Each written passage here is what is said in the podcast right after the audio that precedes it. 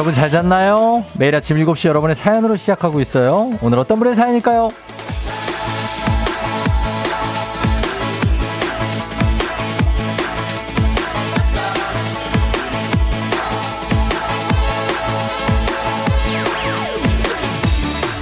9061님, 쫑디님, 우리 부장님이랑 행진 아웃 했어요.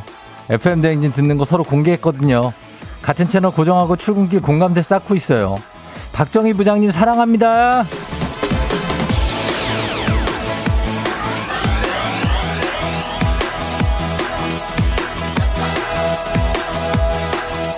예, 공감대 이거 봐요. 굉장히 중요합니다. 부장님도 사랑하게 만드는 FM 대행진. 예?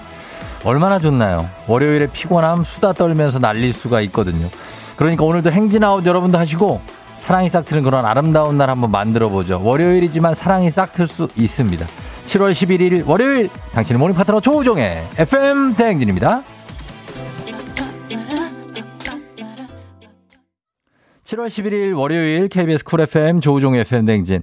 오늘 첫 곡은 비욘세의 Love On Top으로 시작했습니다. 예, 여러분 잘 잤죠? 음, 오늘 오프닝의 주인공은 9061님인데요. 아, 한식의 새로운 품격 상원에서 제품 교환권 보내드리고요. 상원. 박, 박 부장님도 듣고 계시면 연락 주세요. 저희가 어, 선물 좀 좀 챙겨드리도록 하겠습니다. 박 부장님. 예. 어, 장영희 씨가 안녕하세요. 10년 동안 FM댕진 찐팬. 처음으로 인사드립니다. 대단한 분 아닙니까? 야, 진짜 어디에 들어가서 이렇게 거의 보석처럼 박혀 있다가 저희 같은 경우에는 거의 어, 금맥을 캔 거죠. 예, 영희 씨. 이렇게 나와 주셔야 돼요, 이렇게. 예. 10년 동안 들으셨는데 처음으로 인사한다니까 얼마나 반갑습니다. 바다님, 전, 저도 과장님 차로 카풀하는데 용기 내서 과장님이 듣고 계시던 타방송 채널을 89.1 채널로 고정. 아침 텐션 신난다면서 쫑, 쫑디 칭찬해 주셨어요. 청취자 한 명 추가요. 한명석 과장님 이름도 불러주세요. 한명석, 아주 명석. 굉장하지 않습니까? 예, 한명석 과장님.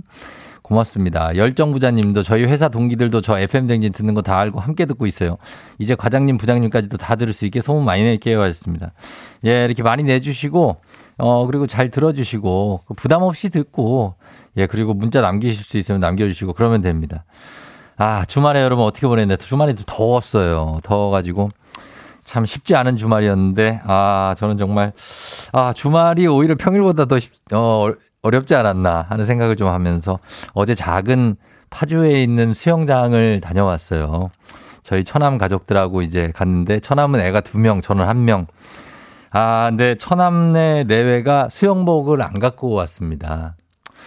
왜 그런지는 모르겠어요. 의도한 건지 아니면 뭐 그날따라 유난히 수영복을 못 챙긴 건지 모르겠지만 안 갖고 오고 애가 7살, 3살이 있는 집인데 그리고 저희 와이프도 몸이 좀 안 좋다. 결국은 가장 연장자인 제가 애 3명을 끌고 다녔거든요. 지금 몸이 어 너무나 부서질 것 같고 어 강한 햇살에 제 살이 익고 말았어요. 음. 근데 괜찮습니다. 저만 40대였고 어, 그 친구들 모두 다 30대. 아, 그, 그렇습니다. 뭐 이렇게 할 수 있는 거죠. 이렇게 희생하면서 아이들하고 놀고 너무 행복하더라고요. 그래서 예, 여러분들도 다 잘 보내셨는지 뭐 하셨는지 좀 보내주시고, 예, 아이들의 에너지는 따라갈 수가 없다. 예, 그런 말씀을 드립니다. 자, 오늘, 어, 이렇게 부장님 소개해 주시고 뭐, 어, 이런 분들이 많기 때문에 오늘 문자 주제는 행진아웃 갑니다. 내 친소, FM대행진을 같이 듣고 있는 같이 듣고 싶은 친구들 한번 소환해 주시면 되겠습니다. 전하고 싶은 말도 바로 남겨주시면 제가 바로바로 바로 전해드릴게요. 자, 오늘 선물은 아주 아름다운 선물입니다. 마스크팩 플러스 콜라겐 미용 세트입니다. 사실 이게 요즘에 이제 자외선이 아주 세기 때문에 마스크팩을 어느 정도는 해줘야 되거든요. 그리고 거기다 콜라겐을 주입한다는 것은 내 피부가 한 200배 정도 재생을 한다는 얘기입니다. 필요한 거예요. 예, 가져가셔야 됩니다. 오늘 마스크팩 플러스 콜라겐 미용 세트. 자, 그리고 오늘은 정말 중요한 거. 진짜 이거 놓치면 안 되는 겁니다. 오늘 괌 왕복 항공권이 나가는 날입니다. 오늘. 당일이에요. 결승전이 있는 날이니까 오늘 8시에 시작되거든요. 동네 한바 퀴즈. 여러분 지금부터 이거 신청하셔야 됩니다. 오늘 그냥 단판 승부입니다. 오늘 이기면 관 왕복 항공권 나가는 거예요. 예. 정말 운 좋은 날이 될 수 있습니다. 1승하고 바로 결승에 올라 있는 지금 기흥의 령소님 있거든요. 이분도 운 좋은 분인데 오늘 와서 이분을 이긴다. 그러면 정말 운수 대통하는 날입니다. 예. 한판 대결하실 분들 말머리 퀴즈 달아가지고 오늘 신청해 주시면 됩니다. 제가 청취자도 저는 이거 신청합니다. 예, 진짜. 왜냐면 오늘 한 번 이기면 과망복 항공권 두 장 나온다니까요. 예. 자, 한 장 아니고 두 장입니다. 관 단문 50원 장문 100원 문자 샵 8910 신청하시면 됩니다. 진짜 듣고, 듣고 계시던 분들도 오늘만큼은 어, 퀴즈 이거 맞춰야 됩니다. 아주 어렵지도 않아요. 자, 오늘 행진이 소개되신 분들께 10만 원 상당의 향기로운 디퓨저 교환권 드리니까 또 행진이 이장님한테도 많이 남겨 주시고 그러시면 되겠습니다. 콩은 무료, 그리고 문자는 샵 8910, 단문 50원, 장문 100원입니다. 저 긴 설명 안 드리고 여기까지입니다. 자, 그럼 날씨 알아보고 조우벨을 울려, 울려볼게요. 자, 기상청에, 자, 이분 삼행시 한번 갑니다. 최, 최고의 미녀. 형, 향진리 주민. 우, 우리 최영호 씨. 날씨 전해주세요.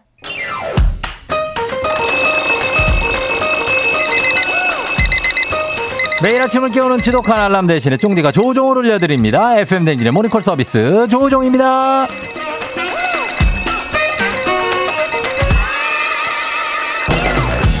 자, 월요일 안 그래도 일어나기 싫은데 더욱 격하게 매우 완전히 일어나기 싫은 날이죠. 이럴 때 이용하시라고 조우벨 있습니다. 이름이 배우, 벨이에요. 조우종 조우벨. 자, 인간 알람 갑니다. 전화로 깨워드리고 스트레칭으로 몸 일으켜드리고 신청곡으로 오나라 응원해드리고 선물까지 드려요.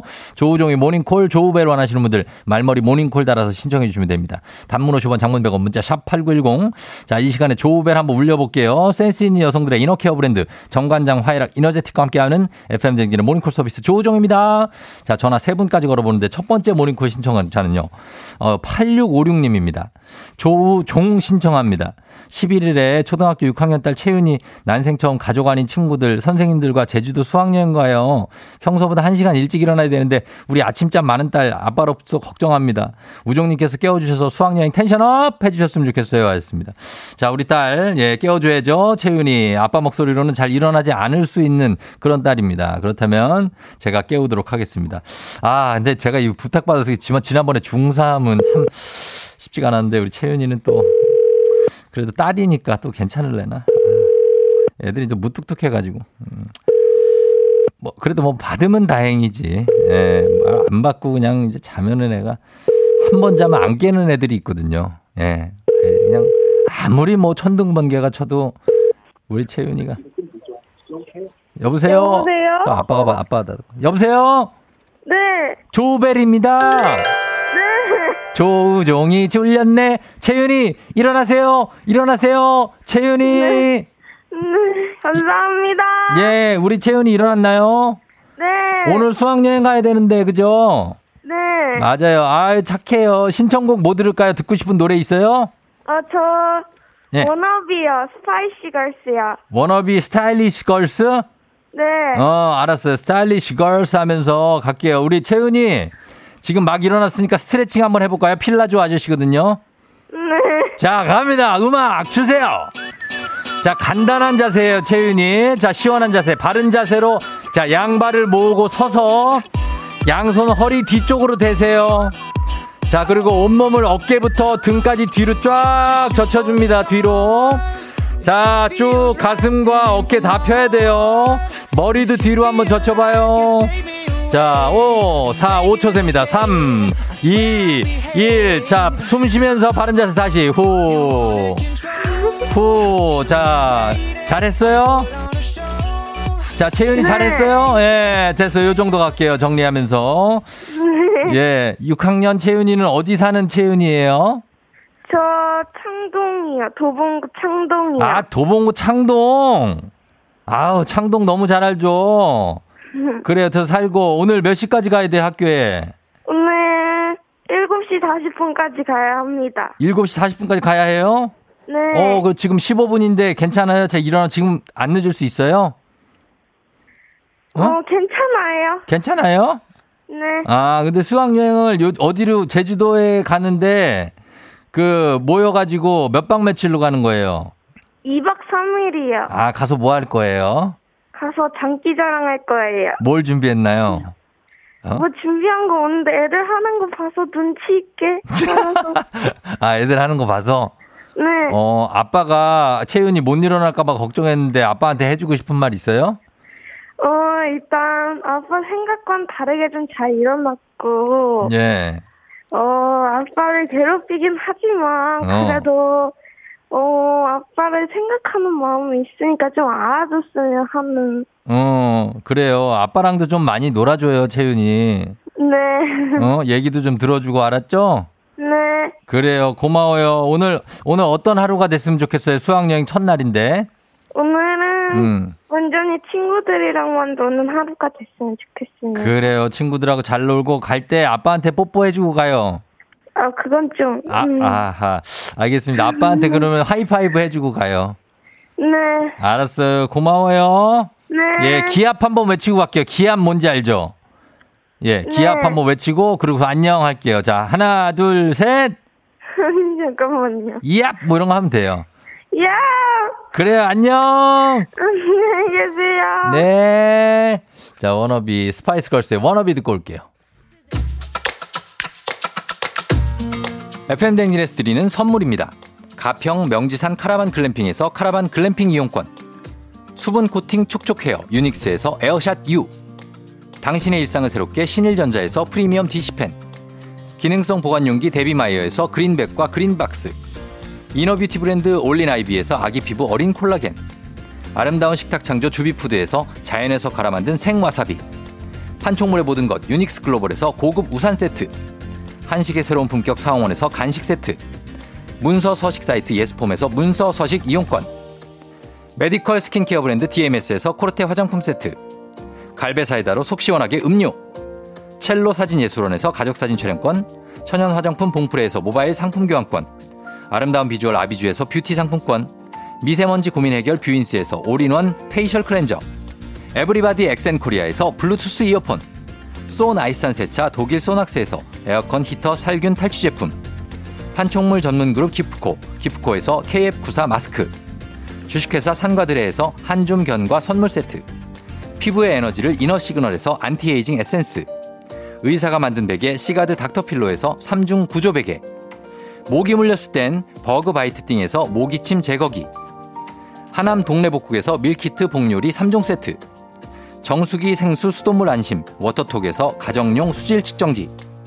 지친 직장인의 활력 충전 트레서피에서 옥타코산올 함유 건강 기능식품. 블라인드의 모든 것 월드 블라인드에서 교환권. 베베모린에서 어린이 스킨 케어 릴리덤 프로바이옴 교환권. 홍삼과 아르기닌의 첫 만남 약사가 만든 아약 홍삼기닌 교환권. 제부도 해상 케이블카 서해랑에서 2인 탑승권을 드립니다.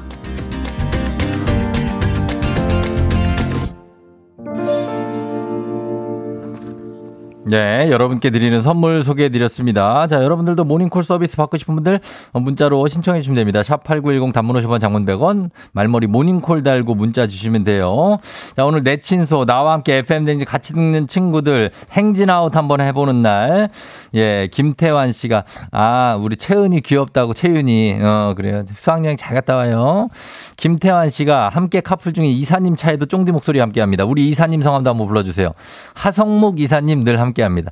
아, 우리 하이사님.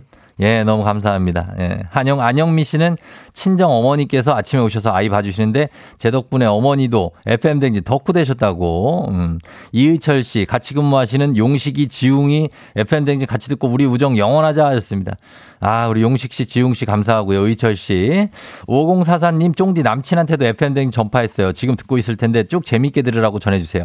5044님의 남친분 감사하고요. 그리고 최기종 씨, 제 친구가 동네에서 카페를 하는데요. 아침 출근하는 분들이 자주 이용해서 라디오를 켜놓으라고 그랬어요. 조우종의 FM댕진의 주파수 고정하셨고.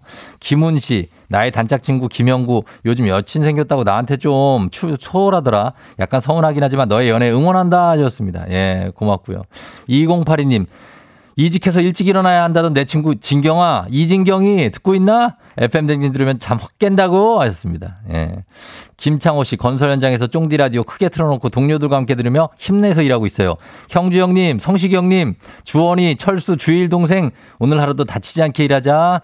그래요. 안전하게 잘 일 마치세요. 창호 씨도 감사합니다. 자, 이분들께 모두 마스크팩 플러스 콜라겐 세트 보내드릴 테니까 이걸로 오늘 피부 관리 잘 하시고 오늘부터 하시면 되겠습니다. 자, 그리고 8시까지 아직 한 38분 남아 있습니다. 여러분 퀴즈 신청하셔야 됩니다. 저 같으면 합니다. 이거. 예, 퀴즈 신청하시고 오늘 괌 왕복 항공권 이기면 나가는 날이니까요. 놓치지 마시기 바랍니다. 자, 저희는 광고 듣고 올게요.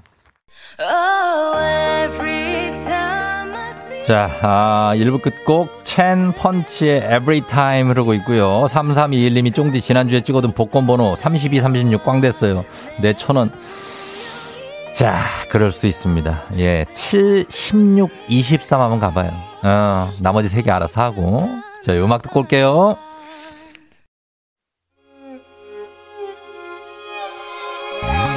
조정 나의 조정 나를 조정해줘 조정 나의 조정 나를 조정해줘 하루의 시절 우정조가 간다 아침엔 모두 FM 댕진 기분 좋은 하루로 FM 댕진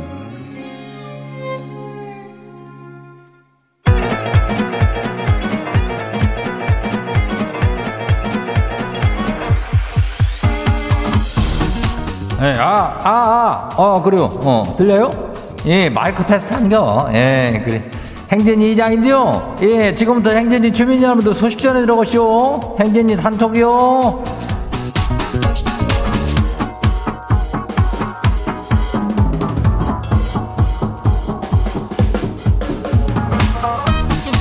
그래요. 어떻게 뭐 진짜 행진이 단톡 소식 다 들었시오? 못 들었시오? 예? 어, 그래요. 못 들었시오? 아이고.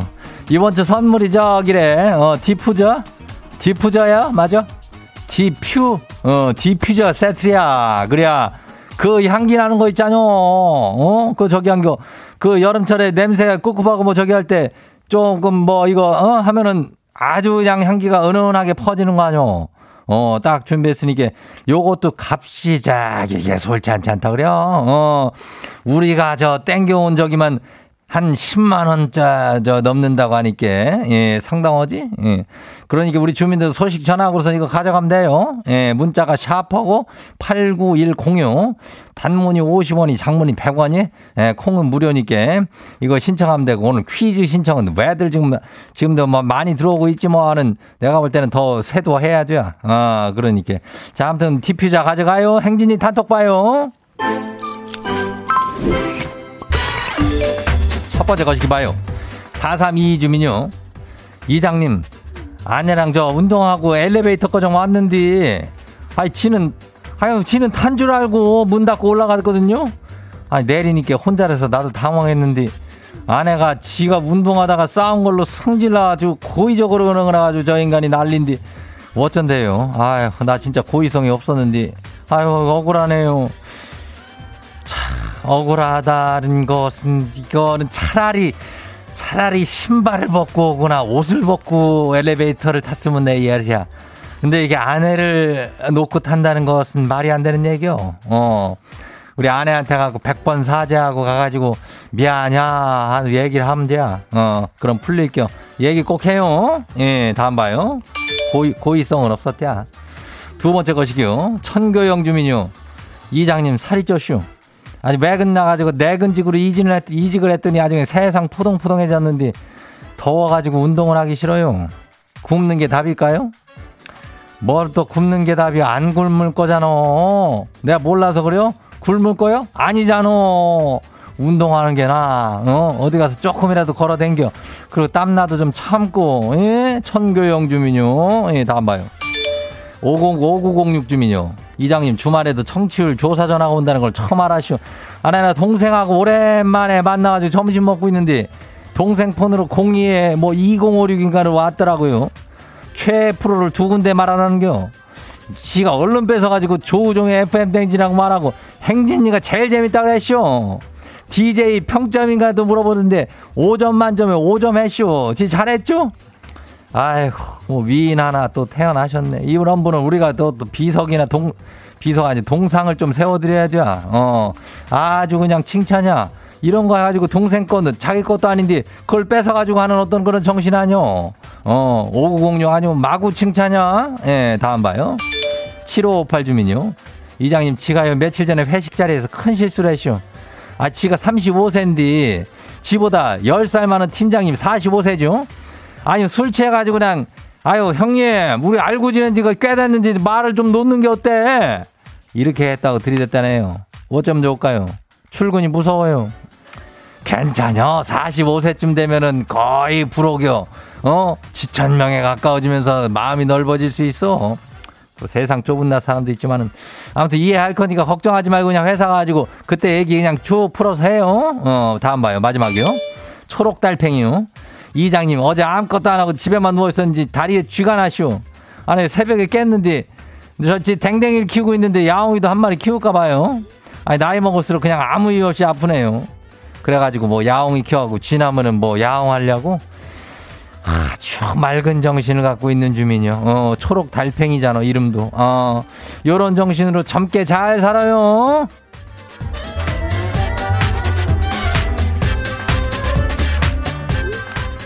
어떻게 보면은 정신이 없이 사는 것 같기도 하고, 어, 그래. 아무것도 안 했는데 쥐가 왜 나는 겨. 아무튼 오늘 행진지 단톡에는 우리 소개된 주민 여러분들 디퓨자, 어, 디퓨자 세트 아주 고급진 거 10만원짜리요. 보내드려. 예, 행진이 단톡 내일도 열려요. 행진이 가족들한테 알려주고 싶은 정보나 소식 있으면은 행진이 단톡 요거 행진이 말머리 달아가지고 보내주면 돼요. 단문이 50원이 장문이 100원이 문자가 샤퍼고 89102니까 예, 콩, 콩요? 콩은 무료죠. 그래요. 우리 일단 노래 듣고 올게요. 스위스로우 사랑해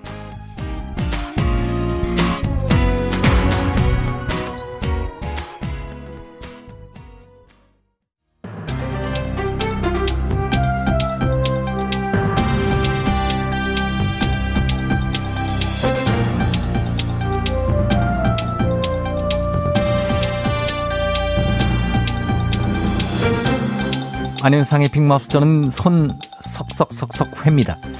이 더운 날 문도 제대로 못 열고 생활하는 동네가 있다고 하는데요. 악취 때문입니다. 무슨 이유인지 김상중하 씨가 전해드립니다. 그것이 알고 싶냐의 김상중하. 거기까지요. 입니다. 광주 북구 임동 동네에 악취가 너무 심해 이 더운 날 문을 열 수도 없었습니다. 아하. 빨랫감을 널어두면 냄새가 뺄까봐 세탁물도 집에서 널고 있다고 하는데요. 이 악취가 나기 시작한 것은 지난 5월부터입니다. 5월부터라면은 이제 두 달이 다 돼간다는 얘기인데요. 악취의 원인을 찾기가 어려운 건가요? 원인은 분명합니다. 이 동네에 있는 한 수산물 업체의 냉동고에서 생선이 썩어가고 있기 때문입니다. 그걸 안다면은 왜 조치를 취하지 않는 거지요? 그것이 말입니다. 이 업체가 부도가 나면서 전기료가 체납됐고 반전이 되며 냉동고에 전원이 끊겼기 때문입니다. 업주는 지난 3월 부도 이후 연락이 두절된 상태죠. 아니 그렇다고 손을 놓고 있으면 안 되지요. 여긴 책임을 질 만한 사람이 없는 건가요? 그렇게 피해가 크면 구청 같은 곳에서 먼저 어 뭐 지도를 나가든가 아니면 수산물 폐기라도 좀 할 수 없는 건가요? 그래서 우리는 변호인에게 자문을 구해봤습니다. 안녕하세요. 한바다에서 일하진 않고 참바다에서 일하는 변호인 유혜진입니다. 어, 예. 아, 지금 그 냉동고가 있는 토지 소유주와 1차 임대인이자 명도 소송에 걸려 있거든요. 그리고 사유진의 민간업체 물건을 관할 지자체가 함부로 손을 댈 수 없기 때문에. 아 유해진 변호사 그 땅이 소송까지 걸려 있습니까? 그렇죠. 아무튼 그래가지고 어, 이걸 임의로 처리를 하면 소송에 영향을 미칠 수 있고 그에 대한 책임은 행정기관에서 다 져야 되거든요. 그래서 구청 입장에서도 저기 그 손대기가 좀 그렇지 이게. 아니 그렇다고 해서 이렇게 별다른 대책 없이 주민들이 계속 고통을 받는 건 아니지요. 아 그래서 주민들이 일단 저 소송이라도 빨리 끝내달라 하고 진정서를 낼 건데 아 진짜 이런 거는 서로 책임을 미룰 수 없게 하는 그런 방법이 있으면 참 좋을 텐데 그게 쉽지가 않아요. 자 부디 빠르 빨리 해결이 돼서 주민들이 좀 쾌적한 생활을 다시 할 수 있으셨으면 좋겠군요.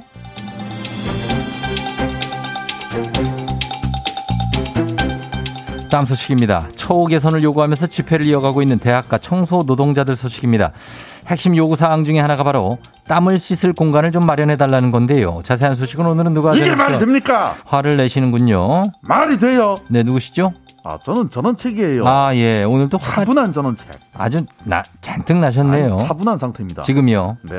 예, 하- 해보시죠. 그런데 오늘은 정말 화를 좀 내야겠습니다. 네네. 날씨를 보세요. 요즘 날씨를 아무것도 안 해도 땀이 뚝뚝 떨어지는 그런 날씨인데. 예, 예. 그런데 청소하다 보면 이런 날씨에 청소하시면 어떻게 되겠어요? 땀이 비 오듯 나겠지요. 그래요. 이분들이 하루에 9시간씩 근무를 한다 이 말입니다. 땀을 얼마나 많이 흘리겠어요. 그런데 그 씻을 데가 없다 이 말이에요. 아니 거기에 노동자들의 휴게실이나 샤워실이 별 전혀 없나요? 지금까지는 어떻게 일을 하고 계신 거지요? 일하다 잠깐 땀 식히고 옷 갈아입는 것이 이게 최선이랍니다. 아하. 그래도 찝찝하고 그러니까는 뭐 화장실이나 걸레 빠는 데서 팔다리만 슬쩍 씻고 수건에 물 묻혀서 닦으시고 그래 왔다는 거예요. 예, 열악합니다. 아, 다음 달부터는 이게 20인 이상 사업장에서는 휴게실 설치가 의무인데요. 그거 설치하면서 샤워실도 포함하면 안 됩니까? 그러니까 그것을 해달라고 하고 있는 것인데 아니 그 학교 측이 저 묵묵부답이다 이겁니다. 어떻게 이럴 수가 있어요 정말 나 답답해서 진짜. 그 답답한 마음이 정말 이해가 갑니다만 일단 진정을 하셔야 되겠지요. 아니, 그 다른 것도 아니고 학교에서 일하는 분들 아닙니까? 예. 그 사람들을 충분히 존중하고 다른 것을 보여줘야 어, 우리 저기 학생들이 사회 나가서 아 이런 것이 기본이구나 하고 세상을 좀더 낫게 변화시키는 거 아니겠어요? 그렇지요. 그런데 계속 이런 모르쇠만 하고 있다 이 말입니다. 이것들은 예. 죄다 내가 싹 다 단도대로 아, 보내버릴 그런 수도, 얘기는 또 예, 아니, 보내버릴 수도 없고 없다. 없고 그렇지요. 지성의 요람이라 불리는 대학들에서 먼저 모범을 보여주면 좋겠지요. 모쪼록 좀 대화가 잘 돼서 더 나은 환경에서 일하실 수 있게 되면 좋겠지요. 여기까지지요.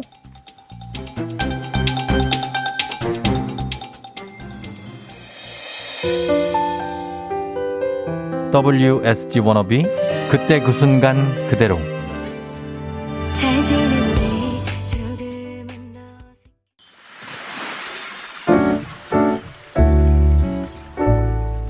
마음의, 마음의 소리. 소리.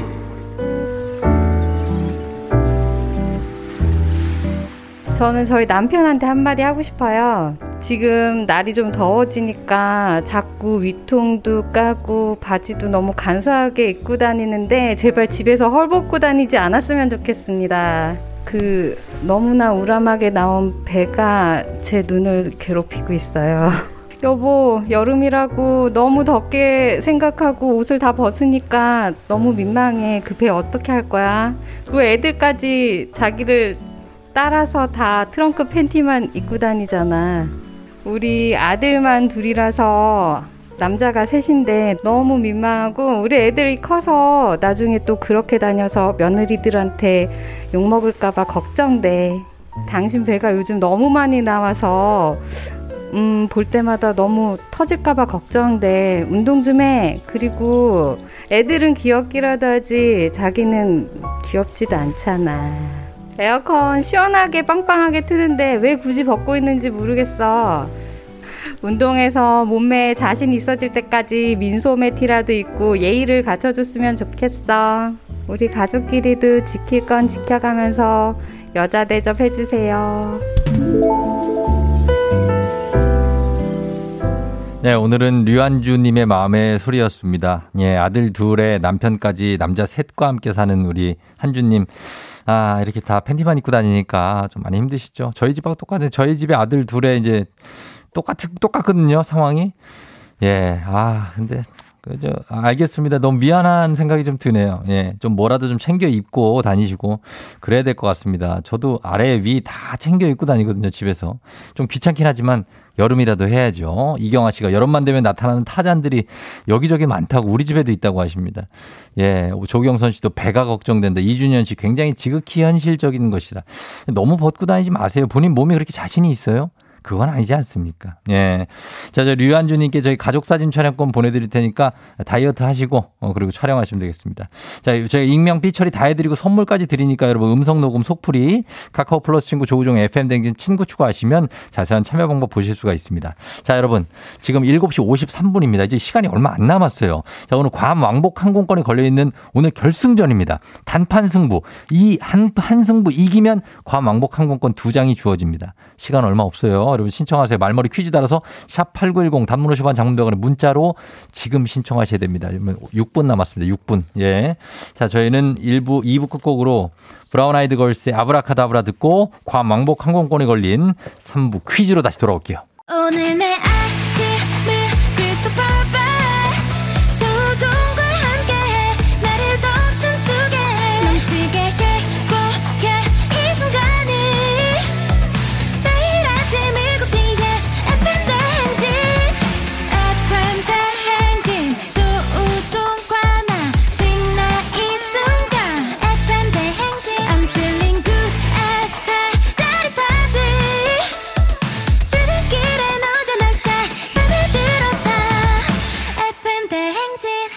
조우종의 FM 냉진.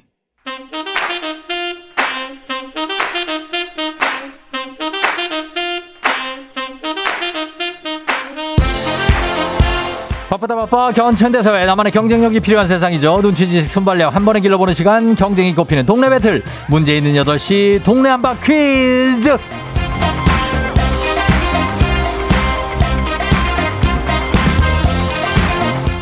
매일 아침 8시 문제 있습니다. 문제 있어요? 더 큰 비행기로 더 멀리 가는 티웨이 항공과 함께하는 문제 있는 8시 청취자 퀴즈 배틀 동네 한바 퀴즈. 자, 동네 이름을 걸고 도전하는 참가자 두 분입니다. 이 참가자들과 같은 동네에 거주하고 있다면 바로 응원 문자 보내주시면 됩니다. 응원 보내주신 분들도 선물 드려요. 단문 50원 장문백원의 정보 이용료가 드는 샵 8910으로 참여해 주시면 됩니다. 하나의 문제를 두고 두 동네 대표가 대결을 하는데요. 구호를 먼저 외치는 분께 우선권을 드리겠습니다. 틀리면 인사도 없이 그냥 기본 선물만 드려요. 오늘의 기본 선물 월미도 테마파크 자유이용권 드립니다. 자, 그리고 마치면 응원해준 동네 친구들 10분께 흑수 모바일 커피 교환권 드리고 오늘은 오늘 승자 괌 왕복 항공권 두 장이 주어집니다. 월미도냐 괌이냐, 네 어디를 가게 될 것이냐 단 한 문제로 판가름이 납니다. 자 오늘 이기시는 분들이 괌 가는 거예요. 예, 그렇게 갑니다. 자 그러면 지난주 금요일에 1승을 거두고 올라오신 분이죠. 기흥의 영손님부터 연결해 보도록 하겠습니다. 안녕하세요.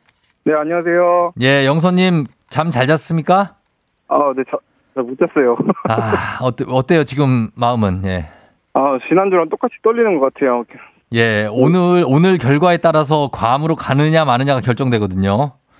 그러니까요. 예, 차분하게 한번 푸시고 괌 왕복 항공권 받아가시기 바랍니다.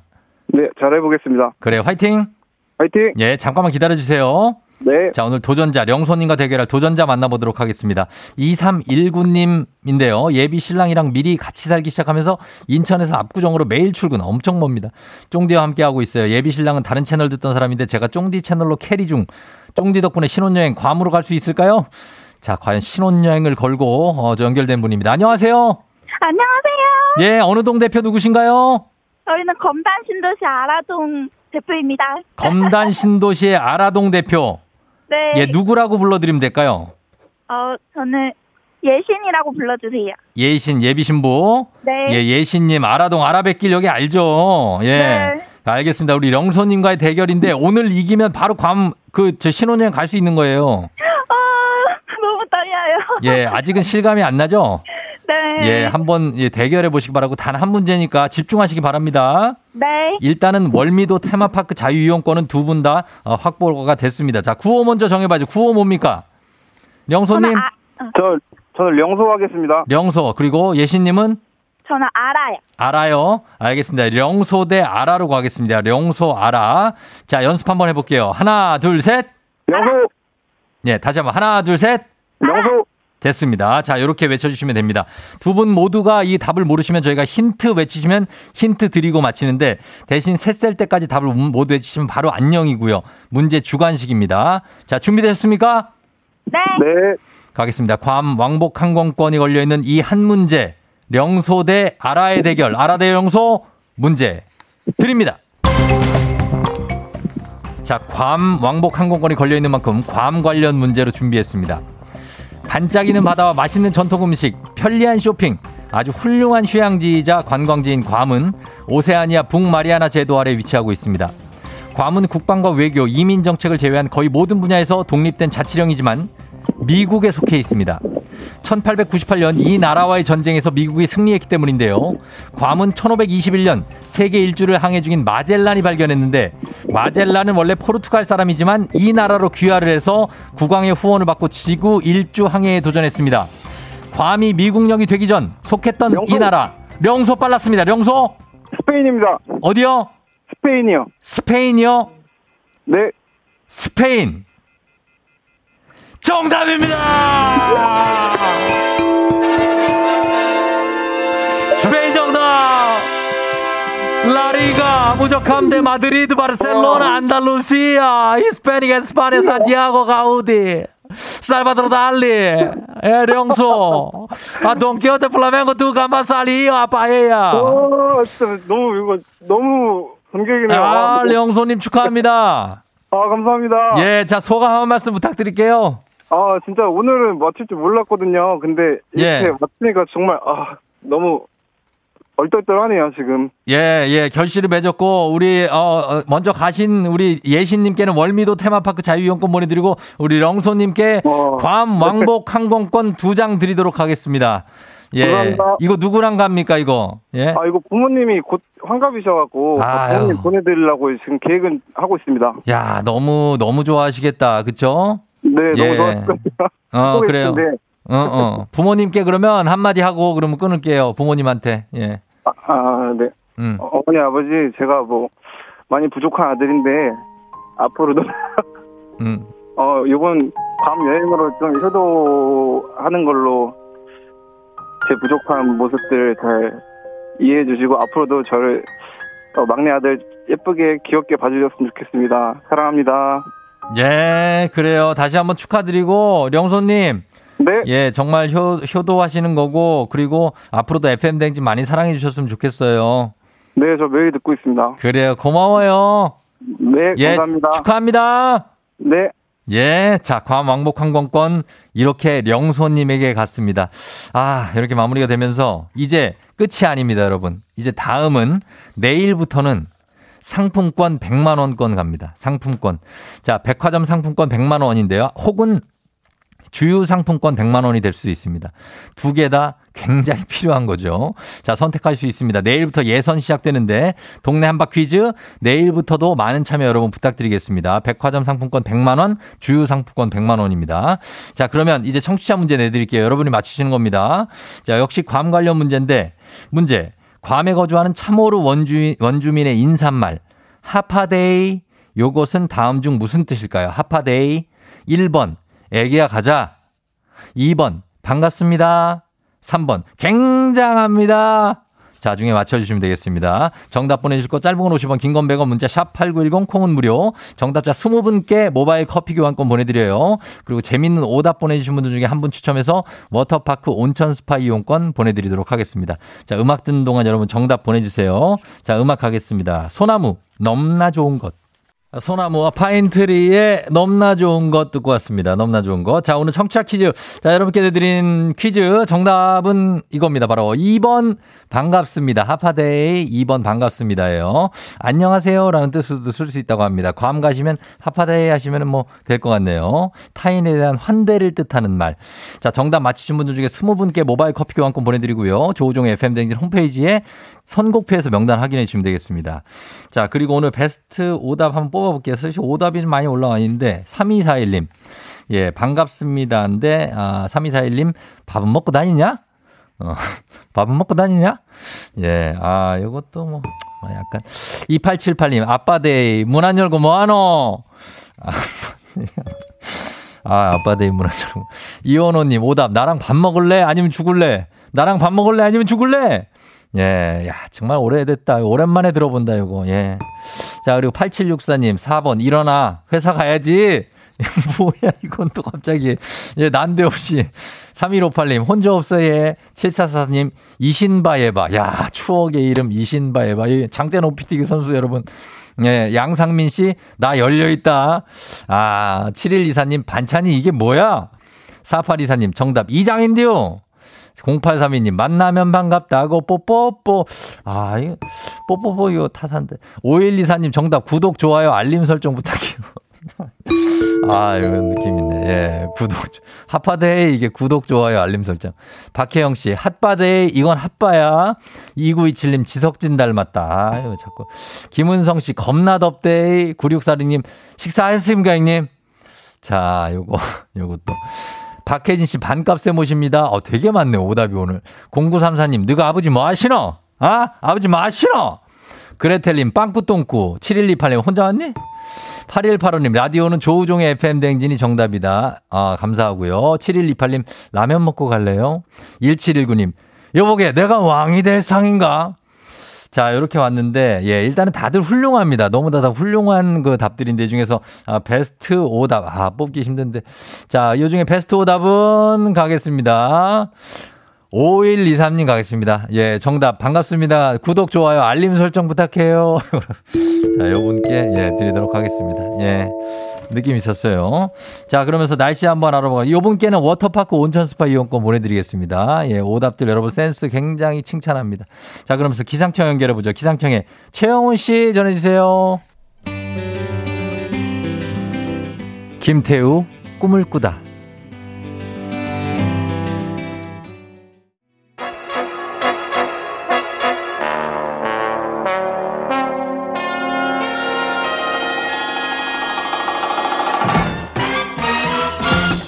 간철 모닝뉴스 KBS 김용준 기자와 함께하도록 하겠습니다. 안녕하세요. 안녕하세요. 김용준입니다. 네, 김용준 기자의 무더위 퇴치법 같은 거 뭐 있습니까?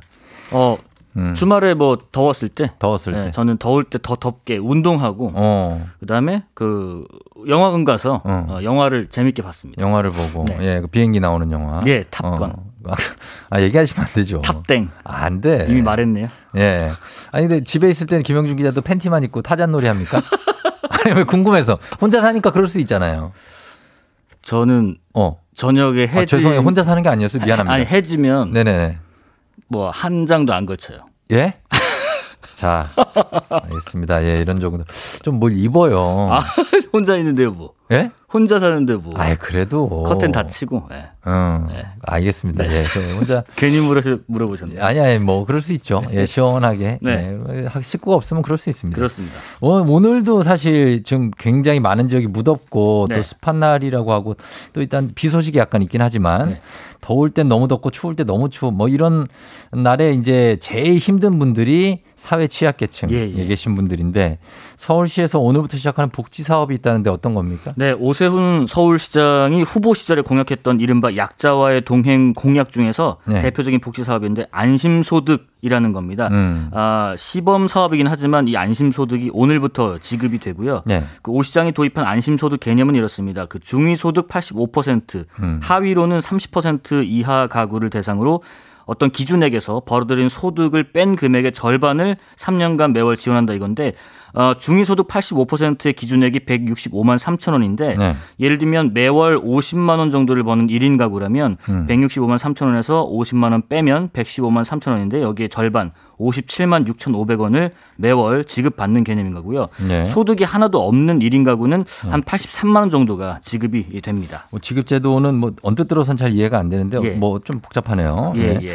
아, 어쨌든 간에 이게 복지 사각지대에 있는 분들께 혜택이 돌아가게 하자는 취지에서 만들어진 거죠? 그렇습니다. 아, 최소한의 인간다운 삶을 살 수 있게 보장해 주자 이런 개념이기도 한데요. 예. 아, 서울에는 중위 소득 50% 이하인 121만 저소득 가구가 있는데 네. 그 저소득 가구 중에서도 어, 70% 넘는 88만 가구가 여전히 복지 혜택을 못 받고 있다고 합니다. 음. 그래서 실제로 이번에 안심소득 시범 사업에 한 500가구를 선정했는데 네. 신청한 가구는 무려 3만 3천 가구가 넘었다고 해요. 네. 이렇게 3년 동안 안심소득을 지원받게 될 500가구는 1인 가구가 40%로 가장 많았고 예. 연령별로는 40에서 64세가 절반 정도, 음. 39세 이하가 30%, 65세 이상이 20%였고요. 예. 내년에는 안심소득 시범 단계 2단계로 2단계 사업으로 기준 중위소득 50에서 85% 300가구를 추가 선정해서 어, 토탈 어, 800가구에게 예, 안심소득을 지원할 예정이라고 합니다. 어, 그래요? 여기 이제 그 신청한 가구와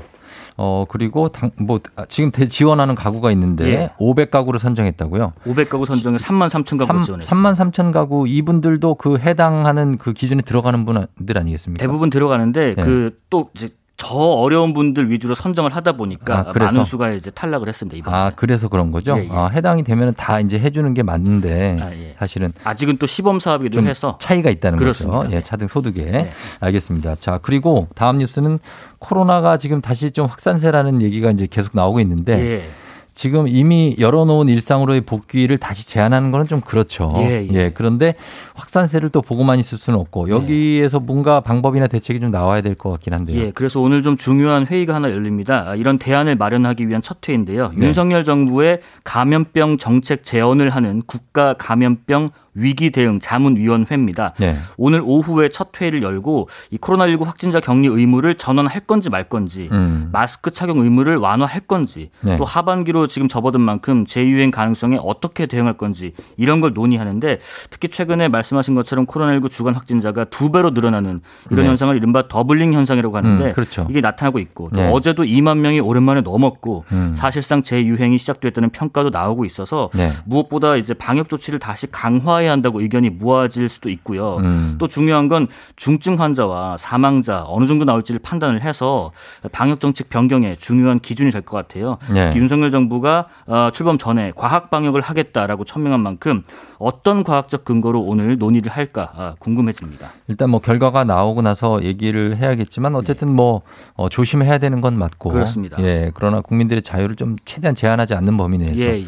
했으면 좋겠는데 어렵습니다. 예, 어려운 일- 일이고 이렇게 코로나가 뭐 재유행 분위기, 분위기라고는 하는데 어, 되려 오늘부터는 생활지원금 지급 대상은 축소된다고요. 그렇습니다. 어, 오늘부터 그 소득 하위 절반에 해당하는 분들에게만 음. 코로나 생활 지원금이 지급됩니다. 그동안은 소득과 상관없이 코로나에 감염돼서 격리 대상이 된 분들에게 네. 모두 어, 생활 지원금이라는 게 지급됐었는데요. 음. 오늘부터는 이거를 줄이는 거예요. 지급 대상을. 예. 중위소득 판별 기준은 가장 최근에 납부한 건강보험료인데 음. 혹시 우리 가구가 오늘부터 지급 대상에서 빠지나 해당되나 이런 게 헷갈리면 국민건강보험공단 건보료 관련 문의를 하시면 됩니다. 음. 그러니까 지원 대상은 줄지만 지원액은 그대로 기존대로 지급이 되고요. 네. 또 오늘부터 또 하나가 유급 휴가비 지원 대상자도 줄어듭니다. 어. 기존에는 코로나로 격리된 노동자에게 유급 휴가를 제공한 모든 중소기업 하루에 뭐 한 4만 5천 원 정도 네. 최대 5일 동안 이 지원이 됐었는데 음. 오늘부터는 종사자 수가 30인 미만인 기업에만 지원됩니다. 이게 공교롭게 지원이 줄어드는 시기에 코로나가 재유행하는 분위기라서 네.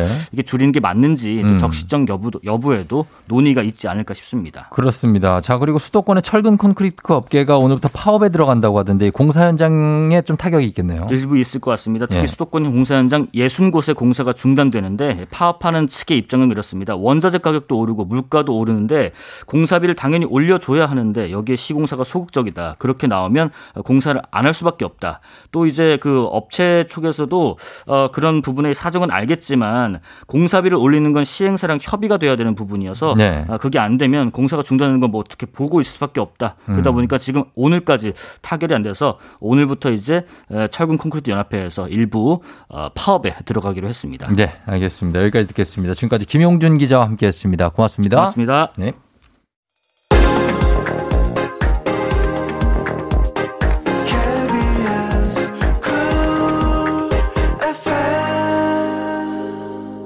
8시 27분 지나고 있습니다. 천교영 씨가 아빠 추천으로 출근길 차에서 같이 듣고 있어야 하시면서 인천에 사는 천남수 씨 이번 주도 파이팅 하셨습니다. 남수 씨 아버님인가 봐요. 어, 5855님 경기도 광역버스 타 파업이라 일찍 나왔는데 앞이 깜깜 막히네요. 신랑이랑 아침에 같이 듣는데 힘을 주세요 하셨습니다. 파이팅이고요. 저희는 잠시 후에 박소영 소아청소년 정신건강의학과 선생님과 함께 아이들의 영상에 대해서 알아보도록 하겠습니다. 금방 들어올게요. 기분 좋은 바람에 진해지는 feeling 들리는 목소리에 설레는 good morning 너에게 하루 더 다가가는 기분이 어쩐지 이젠 정말 꽤 괜찮은 feeling yeah. 매일 아침 조종의 FM 댕진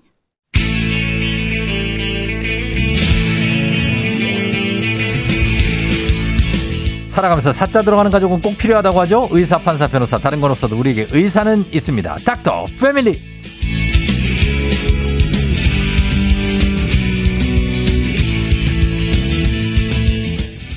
길 잃은 부모들의 친절한 내비게이션 소아청소년 정신건강의학과 박소영 선생님 어서 오세요. 안녕하세요. 예, 오랜만에 뵙네요. 네. 너무 조신하게 하시진 말고요. 또 제가 그런 원래 좀 지금 살, 살 조금 빠지셨다고 되게 컨셉을 막 바꾸시려고 저희 뭐 제작진도 처음 네. 보시고 가니까 막 그러시는데 그냥 원래 하시던 대로 좀 제가 원래 좀 조신한 스타일인데. 조신하는 네, 스타일. 네, 네, 네. 아, 그러시, 제가 듣기로는 안, 안 그런. 저희 와이프랑 친구시잖아요. 아, 네네. 예, 다, 다 들었어요. 그쵸. 네네. 엄청난 에너지와 네네. 예, 그런 걸로 막 분위기 메이커. 아, 제가요? 네네. 맞죠? 인정? 네, 인정하시는군요. 자, 우리 박소영 선생님, 어, 어떻습니까? 아기는 지금 잘 크고 있죠? 4살 됐습니까? 네, 네, 살입니다. 아, 그래요. 네. 말안 듣죠? 아, 오늘 아침에 아파가지고. 어, 어, 왜, 왜, 왜? 어, 모르겠어요. 밤부터 열이 나서. 어, 애들은 여름에 많이 네, 아파요. 그래서 또. 어. 안타까운 마음으로 출근을 했죠. 약간. 배탈 났나 보다. 그러니까. 어, 우리 애도 얼마 전에 배탈 나가지고. 어, 요새 장염이 좀 유행이어가지고. 어, 죽만 네. 먹고 막 그랬는데 조심해야 아, 돼요. 배고프다고 난리예요. 음. 어, 그러고 있습니다. 조심해야 되고. 그리고 불쾌지수도 여름에 높으니까 네. 마음 관리하기도 쉽지 않잖아요. 사고 짜증도 많이 나고. 네네. 예. 그럴 때 뭐 본인만의 좀 다스리는 비법 같은 거 있습니까? 정, 정신과 의사분들은 어떻게 다스려요, 마음을? 어, 똑같죠, 뭐. 똑같아요? 이제, 네, 불쾌지수 때문에 기분이 안 좋아진 건 노- 누구나 똑같기 때문에 예. 에어컨을 엄청 빵빵하게 틀거나 아니면 밖에 있을 때는 이제 시원한 물 마시고 어. 음. 그러니까 특별할 게 없어요. 그냥 자기 본인이 네. 아 내가 불쾌지수 때문에 평소보다 좀 예민한 상태다. 그걸 느껴야 돼요. 그것만 알아채는 걸로도 어. 이제 크죠. 그건 느꼈어. 이건 이제 느낄 수 있어요. 네네. 그럼 느꼈으면은 어. 이제 만약에 기분이 나쁘다 이러면은 어, 어. 그거보다 이제 몇 단계 낮춰서 아 평소라면 안 했을 것이다. 음. 어, 이렇게 스스로 생각하면서 네. 근데 만약에 너무 좀 불쾌지 수가 높다. 네. 그럼 이제 거리를 둬야죠 사람들이랑. 사람들 거리를 둬요. 네, 좀 어, 어쩔- 잠깐이라도. 잠깐이라도 네네. 어쩔 수 없이 막 마주쳐야 되는 사람들, 직장에서의 어떤 네네. 동료들. 네. 근데 막 나는 화가 나 있고 네네. 이 사람들 때문은 아닌데 네네. 그럴 때 어떻게 해요? 그럼 잠시라도 어. 이제 뭐 화장실을 간다든지 아. 아. 니면 이제 할 말이 10개 떠올랐다. 어. 그러면 하나만 한다든지. 아. 어. 좀 평소보다 좀 아, 내가 좀 안 좋다. 음. 그리고 괜히 불쾌지수 때문에 해버리면은 나중에 또 스트레스 받잖아요. 그것 음, 때문에. 그쵸. 괜히 그랬다 이러면 서. 어. 어, 그래서 이제 그럴 때는 스스로가 좀, 어, 심적인 거리. 거리를 두고 어, 네, 그런 네. 거 그런 분들도 있잖아요. 내가 지금 좀 내가 화가 많이 났거든. 막 이러면서 겁주는 사람들 있잖아요. 그거 어떻습니까?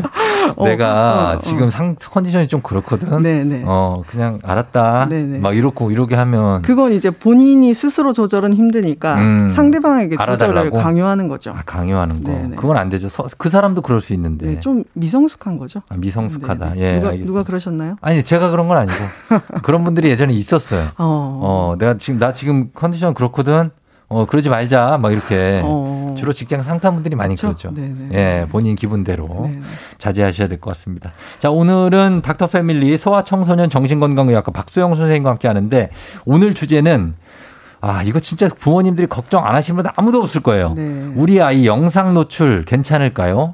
라는 주제인데 요즘은 뭐 진짜 아이들 뭐 초등학생, 유치원생뿐만 아니라 그 이전의 영화들도 네. 영상을 틀어달라고 하고 맞습니다. 영상을 보려고 하고 하는데 어 그리고 막 휴대폰을 휘핑 넘기고 어, 조작도 잘해요. 애들이. 조작도 네. 우리보다 훨씬 잘해요. 네, 네, 네. 그래서 어 이런 거 뭐 이렇게 확대하고 뭐 이런 것도 다 배우 가르쳐 준 적도 없는데 뭐 자기들끼리 하는데 네. 어 이 이 친구들에게 이런 얘기는 있습니다. 만 2세 전에는 네. 미디어 노출을 안 하는 것이 좋다. 어, 그렇죠. 어, 이런 얘기가 있는데 이건 어떤 근거에서 나온 말입니까? 사실은 공- 거의 공통적인데요. 만 2세 음. 이, 이전에는 예, 예. 결국 이제 두뇌 발달 때문이죠. 음. 우리가 보통 만 6세까지가 뇌 발달의 기초 공사를 하는 시기라고 얘기를 하거든요. 네. 근데 특히 그 중에서도 만 2, 3세까지가 정말 중요한데 어. 우리 뇌를 예, 이루는 가장 작은 세포가 뉴런이라고 합니다. 그렇죠. 근데 뉴런과 뉴런을 잇는 게 시냅스인데 네. 이 시냅스가 많이 연결되고 오밀조밀 할수록 음. 이제 뇌가 잘 발달을 하는 거죠. 음. 포도 모양처럼 쪼글쪼글하게. 네. 근데 이 시냅스 형성이 가장 많이 이루어지는 시기가 음. 만 2, 3세.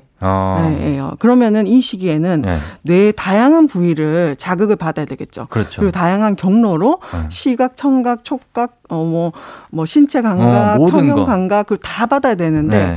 이 미디어는 네. 주로 시청각적인데 주로 음. 이제 시각. 그러니까. 그러면은 시각 중추만 이렇게 계속 자극을 받는 거예요. 네. 그러면은 두뇌 발달이 당연해. 당연히 어. 한쪽으로 쏠릴 수밖에 없고 네. 우리가 애들이 미디어를 보고 있는 거 보면 애들이 멍하게 보고 있잖아요. 맞아요. 다른 뇌 부위는 상대적으로 어. 어, 활성화가 떨어집니다. 음. 그러면 뇌 발달이 한쪽으로만 썰려 있고 음. 정작 필요한 다른 부분들은 어, 자극을 충분히 못 받으니까 나중에도 이게 영향을 줄 수가 있는 거죠. 그렇죠. 저도 그런 쪽하고 어린이 교육 쪽에 관심이 많아서 음. 생각을 많이 해보게 되는데 김일도 네. 씨가 지금 19개월 아기가 어, 톡 이모티콘도 보내고. 지금 이 순간도 EBS 만화를 보고 있대요. 아, 네. 예, 아이들 항상 영상 보고 있다고 하시는데 네. 이게 영상을 볼 때 이런 얘기 있지 않습니까? 이거 혼자 보게 하면 안 되고 그나마 네, 네. 저는 이제 영상을 볼 때 저는 만화를 같이 봐요. 저희 애랑. 네, 네, 네. 그러면서 얘기하면서 쟤는 누구야? 아, 너무 좋죠. 어, 얘는 뭐지? 어, 네. 우리는 어디로 저건 어디로 가는 걸까? 네, 네. 얘기하면서 보거든요.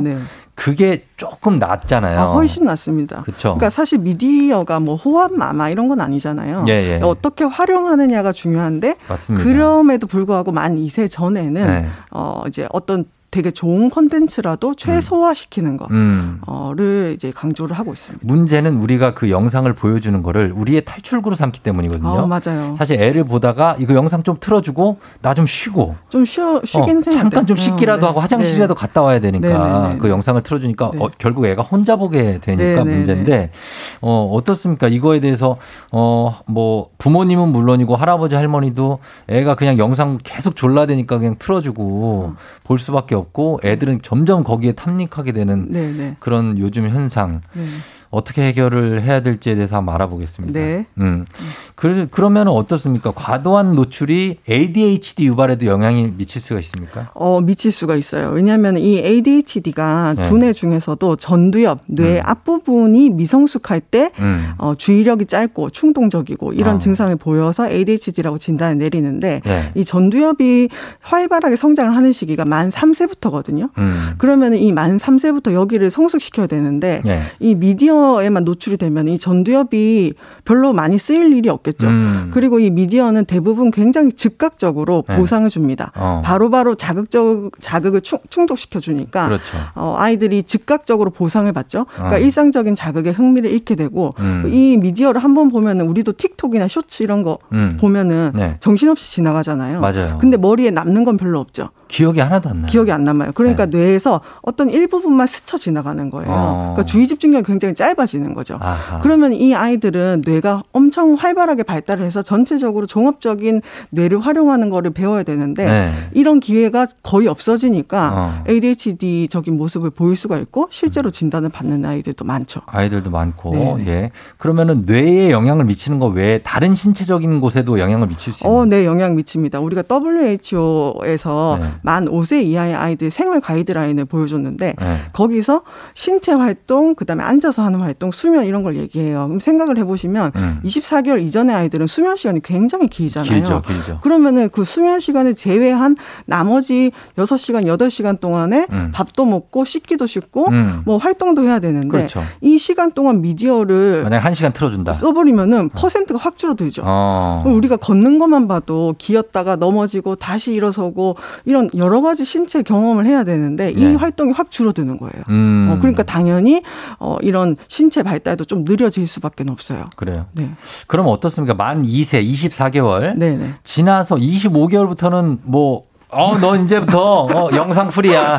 어, 막 보여주면 되는 건 아니잖아요. 그렇죠. 미디어 네. 노출을 어떤 방식으로 대충 몇 살 때, 몇 개월 때부터 하는 그 가이드라인 같은 게 있습니까? 그래서 보통은 이제 공통적으로는 네. 24개월 이전에는 안 보여주는 게 제일 낫다고 얘기를 하고 네. 그 이후부터는 한시간 한 시간? 하루에 한시간 정도를 음. 보여주시는데 긴 거 아닌가요? 한 시간도? 근데 이제 총 쳐보시면은 네. 이 미디어가 핸드폰, 유튜브, 아, 다 TV 다? 포함이거든요. 예, 예. 한 시간을 보여주시는데 아까 우리 쫑디님께서 말씀해 주신 것처럼 네. 계속 부모가 컨트롤 해 주셔야 돼요. 어. 한 시간을 준다고 해서 핸드폰을 쥐어주고 보이, 보게 하는 게 어, 내 아니라 나딴 일 보고 그러면 안 되고. 네네 그러시는 네. 게 아니라 이제 어 미디어도 골라서 컨텐츠 내용도 골라서 보여주시고 네. 전체적인 내용을 조금 알고 계셔야 되는 거죠. 맞아요. 그리고 저는 사실은 네. 이제 유튜브보다는 음.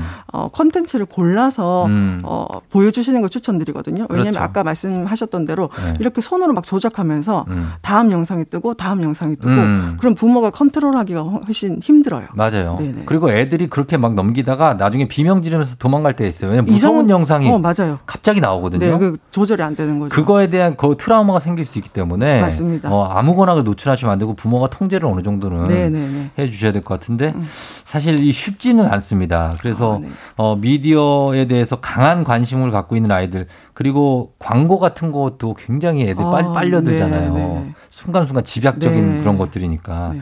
이거를 지금 이미 보여주고 계신 분들이 있을 수 있어요. 네네. 22기 만 두 살 전에 그렇죠. 이런 분들은 어떻게 해야 됩니까? 어, 괜찮습니다. 지금부터라도 이제 조절해 주시면 되는데 예. 부모님들께서 이런 질문하세요. 우리 아이는 이미 미디어에 중독된 것 같다. 음. 근데 사실은 이렇게 어린 아이들은 중독됐다고 보기는 힘들거든요. 예. 그러니까 스스로가 이제 선택을 할 수 있는 있을 정도의 나이가 아니기 때문에 음. 한번 보여주면 계속 보겠다고는 하겠지만 네. 다른 좋은 활동으로 대체를 해주셔야 되는 거죠. 어. 그래서 그냥 다른 거 아무것도 할 게 없는데 너 네. 미디어 보지 마 이거 꺼 이렇게 하면 당연히 다른 재밌는 게 없으니까 안 하려고 어. 하니까 네. 뭐 부모랑 하는 놀이라든지 음. 아니면 다른 뭐 조작 놀이 아니면은 뭐 그림책 읽기 다른 음. 활동을 대체를 계속 해주시면은 네. 사실 어리면 어릴수록 이 미디어에 대한 집착은 더 빨리 없어집니다. 아, 근데 기회 비용 측면에서 네. 너무 네. 이게 효과가 커요. 뭐냐면 이것만 보여주면 네네. 내 시간이 몇 얼마 확보가 되니까. 그냥 가장 쉬운 방법이잖아요. 네네네. 그래서 하게 되는데 그걸 좀 참아야 될 필요는 있는 것 같아요. 어, 네. 근데 이제 뭐 사실은 입장에서. 현실적으로 불가능할 수도 있어요. 음, 그럼 네. 우리가 현실적으로 생각을 해야 되는데 네. 어, 그러면은 저는 이제 추천을 드리는 게한 음. 번에 너무 길게 보여주시지 말고. 아, 짧게 짧게? 네. 만약에 하루에 한시간 내가 한시간 보여주겠다. 그러면은 뭐 오전에 20분, 뭐 오후에 20분, 음. 그다음 저녁에 20분. 왜냐하면 음. 혼자서 아이를 키우시는 분들은 음. 뭐 화장실도 가야 되고 뭐 예. 어디도 가야 되고 이러시잖아요. 그렇죠. 그러면 이제 미디어를 활용할 수밖에 없는 상황일 수도 있는데 네. 그렇다고 하면 조금 조금 짧게 어. 어, 해주시는 게. 좋죠. 그리고 노- 이제 어. 내용을 부모님이 좀 골라서 골라서. 좀 덜 자극적인 걸로. 어, 그쵸. 골라서 해주고. 네. 알겠습니다. 어, 지금 3008님이 돌쟁이 아기한테 아직 미디어 노출은 안 했는데 아이 옆에서 핸드폰 사용을 많이 하셨대요. 음. 네네네. 그래서 아기가 옆에서 힐끗힐끗 보는 것 같은데 이 정도는 괜찮냐고. 그리고 영상 통화 괜찮냐고. 아, 네네. 이 질문도 많이 주시는데요. 네. 핸드폰은 우리가 거의 손에 붙들고 사니까 그렇죠. 옆에서 사용할 수밖에 없잖아요. 네. 그래서 이제 저도 어렸을 때는 이제 남편이랑 둘이서 핸드폰을 음. 저녁 시간에는 아예 없애자. 어, 수고했어요. 어, 그 뭐 어디 저쪽 방에 놔두고 어. 이제 하자 이렇게 했는데 네. 그것도 이제 쉽지는 않아요. 그래서 머릿속으로는 핸드폰 최대한 안 해야 되겠다 생각을 하시고 음. 뭐 하면서 희끗희끗 보는 것 정도는 괜찮죠. 음. 그리고 영상 통화는 어 오히려 괜찮습니다. 음. 왜냐하면 우리가 미디어를 좀 꺼리는 이유 중에 하나가 이게 네. 일방향적인 자극이 이기 때문에 음. 아이가 뭔가 쌍방향적인 상호작용을 할 수가 없어요. 근데 네. 영상 통화는 내가 친숙한 사람과 얼굴을 보면서 어, 그렇죠. 왔다 갔다 하는 라이브잖아요. 네, 예, 예. 생방송이잖아요. 그리고 아이들이 언어뿐만 아니라 얼굴, 표정 음.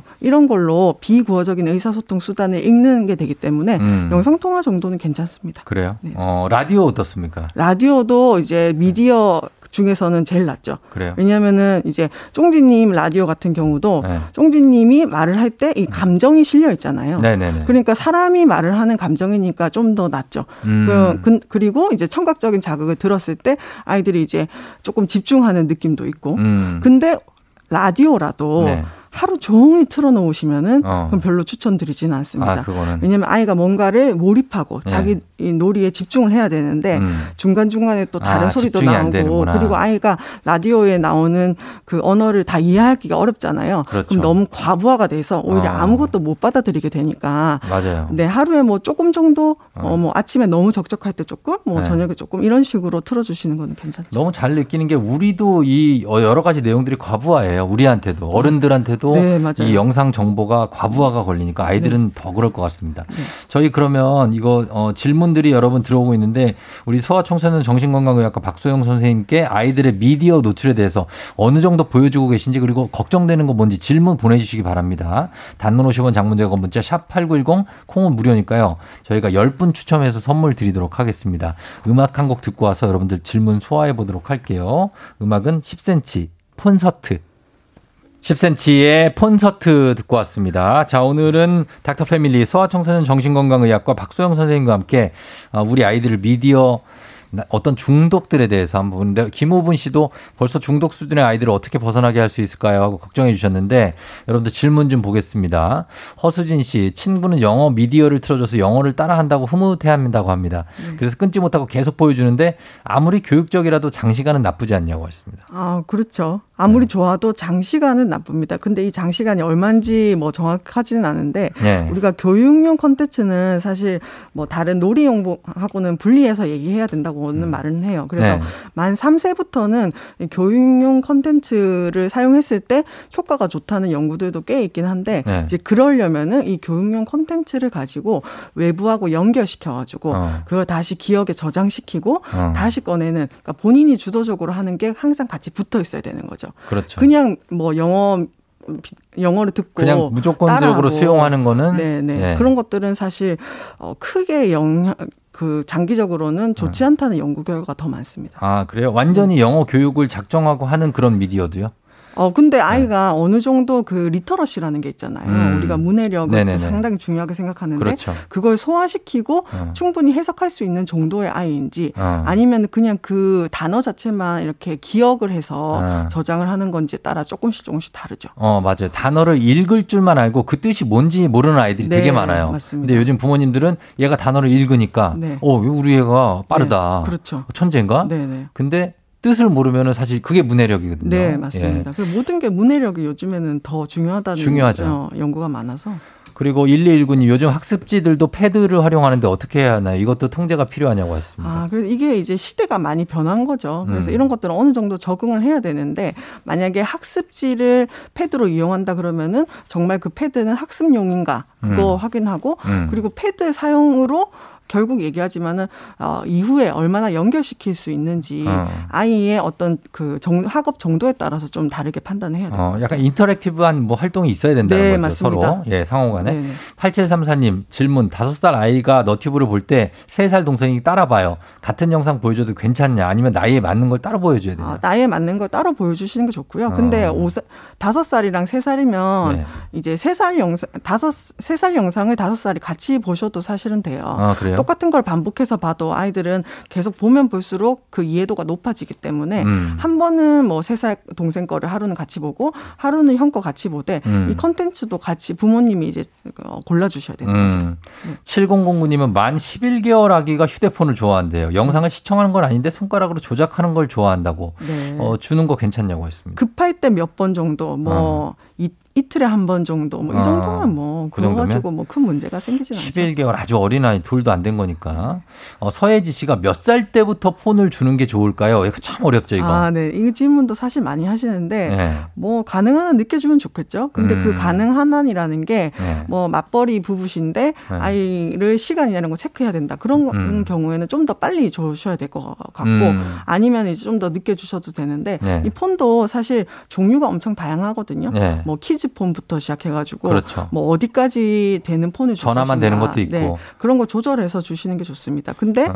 만약에 아이가 뭐 초등학생 됐는데 폰을 그냥 사주면서 네. 컨트롤 하나도 안 한다. 이거는 이제 어, 아이한테. 맞지 않는 걸 주시는 거죠. 어, 하루에 뭐 쓰고 언제까지 쓰고 어, 버리 이게 모아두거나 네네. 뭐 이렇게 시간을 정해놓든지 네, 시간과 이런 이제 앱 다운로드 하는 거 네. 이런 것들도 다 부모님이 컨트롤 해주시는 게 필요합니다. 초등학교 들어가면 이제 폰을 아예 사주잖아요. 네, 근데 네. 그것도 몇, 사- 몇 학년 때 사줘야 되는지도 고민하시는 분들 많거든요. 네네. 근데 사실 이게 고민을 하시는 게뭐 네. 폰이 없으면 친구들이랑 어, 연락을 못 할까봐 그렇지. 그러는데 애들은 다 있는데 막 이런 얘기 하잖아요. 애들이. 근데 이제 그것 때문에 사교성이나 사회성이 떨어지지는 않습니다. 어. 원래 친구들과 잘 지내는 애들이면 폰이 없어도 네. 사실 잘 지낼 수가 있는 거고 음. 폰이 없는 것 하나만으로 음. 친구 사이가 나빠지는 경우는 그렇게 흔하진 않아요. 아, 근데도 부모님 마음이 남들도 다 하는데 이게 참 아, 그렇죠. 어, 별거 아닌 것 같으면서 되게 강력하게 네, 네, 맞습니다. 그거에 좀 동요하시지 않으셔야 될것 네. 같습니다. 예. 그리고 신나라 님이 세 살 조카가 밥 먹을 땐 휴대폰이나 TV 영상을 보여줘야만 밥을 먹고 네. 안 틀어주고 휴대폰 뺐으면 울고불고 난리가 난대요. 네, 네. 이게 전제 조건이 돼 있는 애들이 있어요. 네, 이미 학습이 된 거죠. 예. 네. 이거 고칠 수 있습니까? 아, 고칠 수 있습니다. 네. 만약에 근데 이 아이가 정말 뭐 체중이 저체중이거나 음. 먹는 게 이제 생존이나 생활 그- 그 크는 아, 불가피한 성장에, 경우. 어, 그런 경우 제외하고 서는 예. 조절을 해볼 수가 있는데요. 결국 울고불고 난리가 나는 거는 네.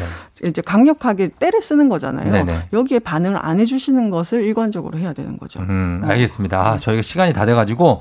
자, 오늘 선물 받으실 분들 조우종 FM등진 홈페이지 선곡표에 명단 올려놓도록 하겠습니다. 박수현 선생님, 다음에 오셔서 좀 더 자세하게 좀 부탁드립니다. 네, 알겠습니다. 고맙습니다. 안녕. 네. FM등진 이제 마칠 시간이 됐네요. 오늘 끝곡으로 정엽의 그의 끝곡 전해드리면서 인사드리도록 하겠습니다. 자, 오늘 여러분 월요일 잘 시작해요. 예, 그냥 잔잔하게 시작하면 될 것 같습니다. 잘 보내시고 저는 내일 만나요. 오늘도 골든벨 울리는 하루 되시길 바랄게요.